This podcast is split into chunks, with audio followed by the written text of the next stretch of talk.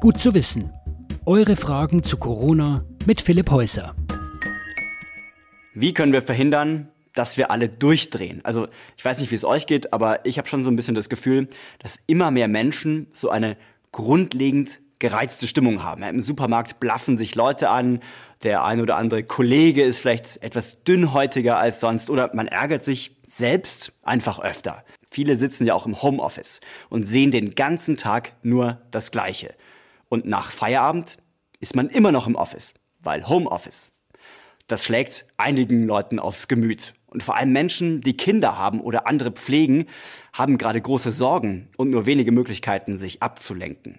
Forscher aus San Diego haben bei Pandemien in der Vergangenheit herausgefunden, dass Leute, die infiziert waren, später ein höheres Risiko für Depressionen, Ängste und Psychosen hatten, weil sie sich zum Beispiel ganz intensiv mit dem Thema Tod auseinandergesetzt haben.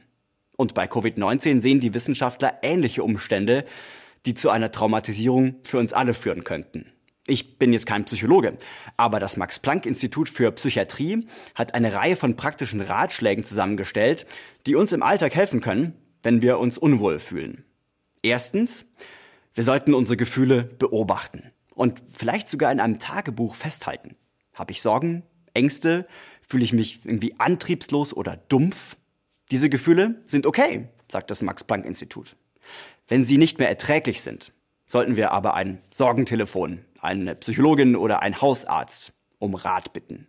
Der zweite Tipp, überlegen und vielleicht auch aufschreiben, was wir gerne tun. Fußball spielen, singen, Serien gucken, radeln.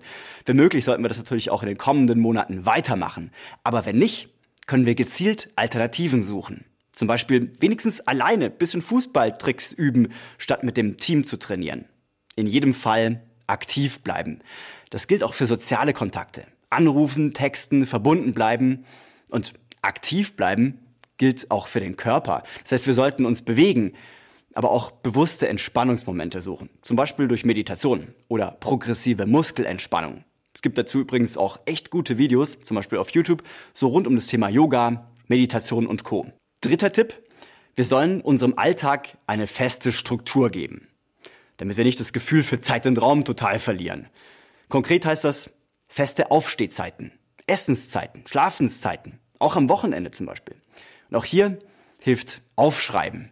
So blöd es klingt vielleicht, aber richtig in einem Stundenplan, wie in der Schule, wo wir tolle Aktivitäten wie Tanzen, Lesen, Serien gucken und so weiter abwechseln mit Pflichten wie Wäsche waschen, Klo putzen, Mails schreiben.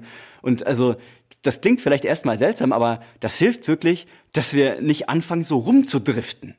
Und vierter Ratschlag, die WHO empfiehlt, nur ein bis zweimal pro Tag Nachrichten zu konsumieren, damit wir von dieser Flut von auch negativen Informationen nicht total überwältigt werden.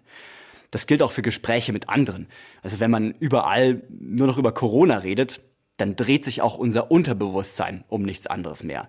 Und allgemein ist das Thema ja wahrscheinlich bei den meisten eher negativ behaftet.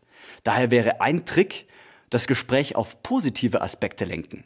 Den Zusammenhalt unter Nachbarn, die Solidarität mit Klinikpersonal, die saubere Luft, um mal so ein paar Ideen zu nennen.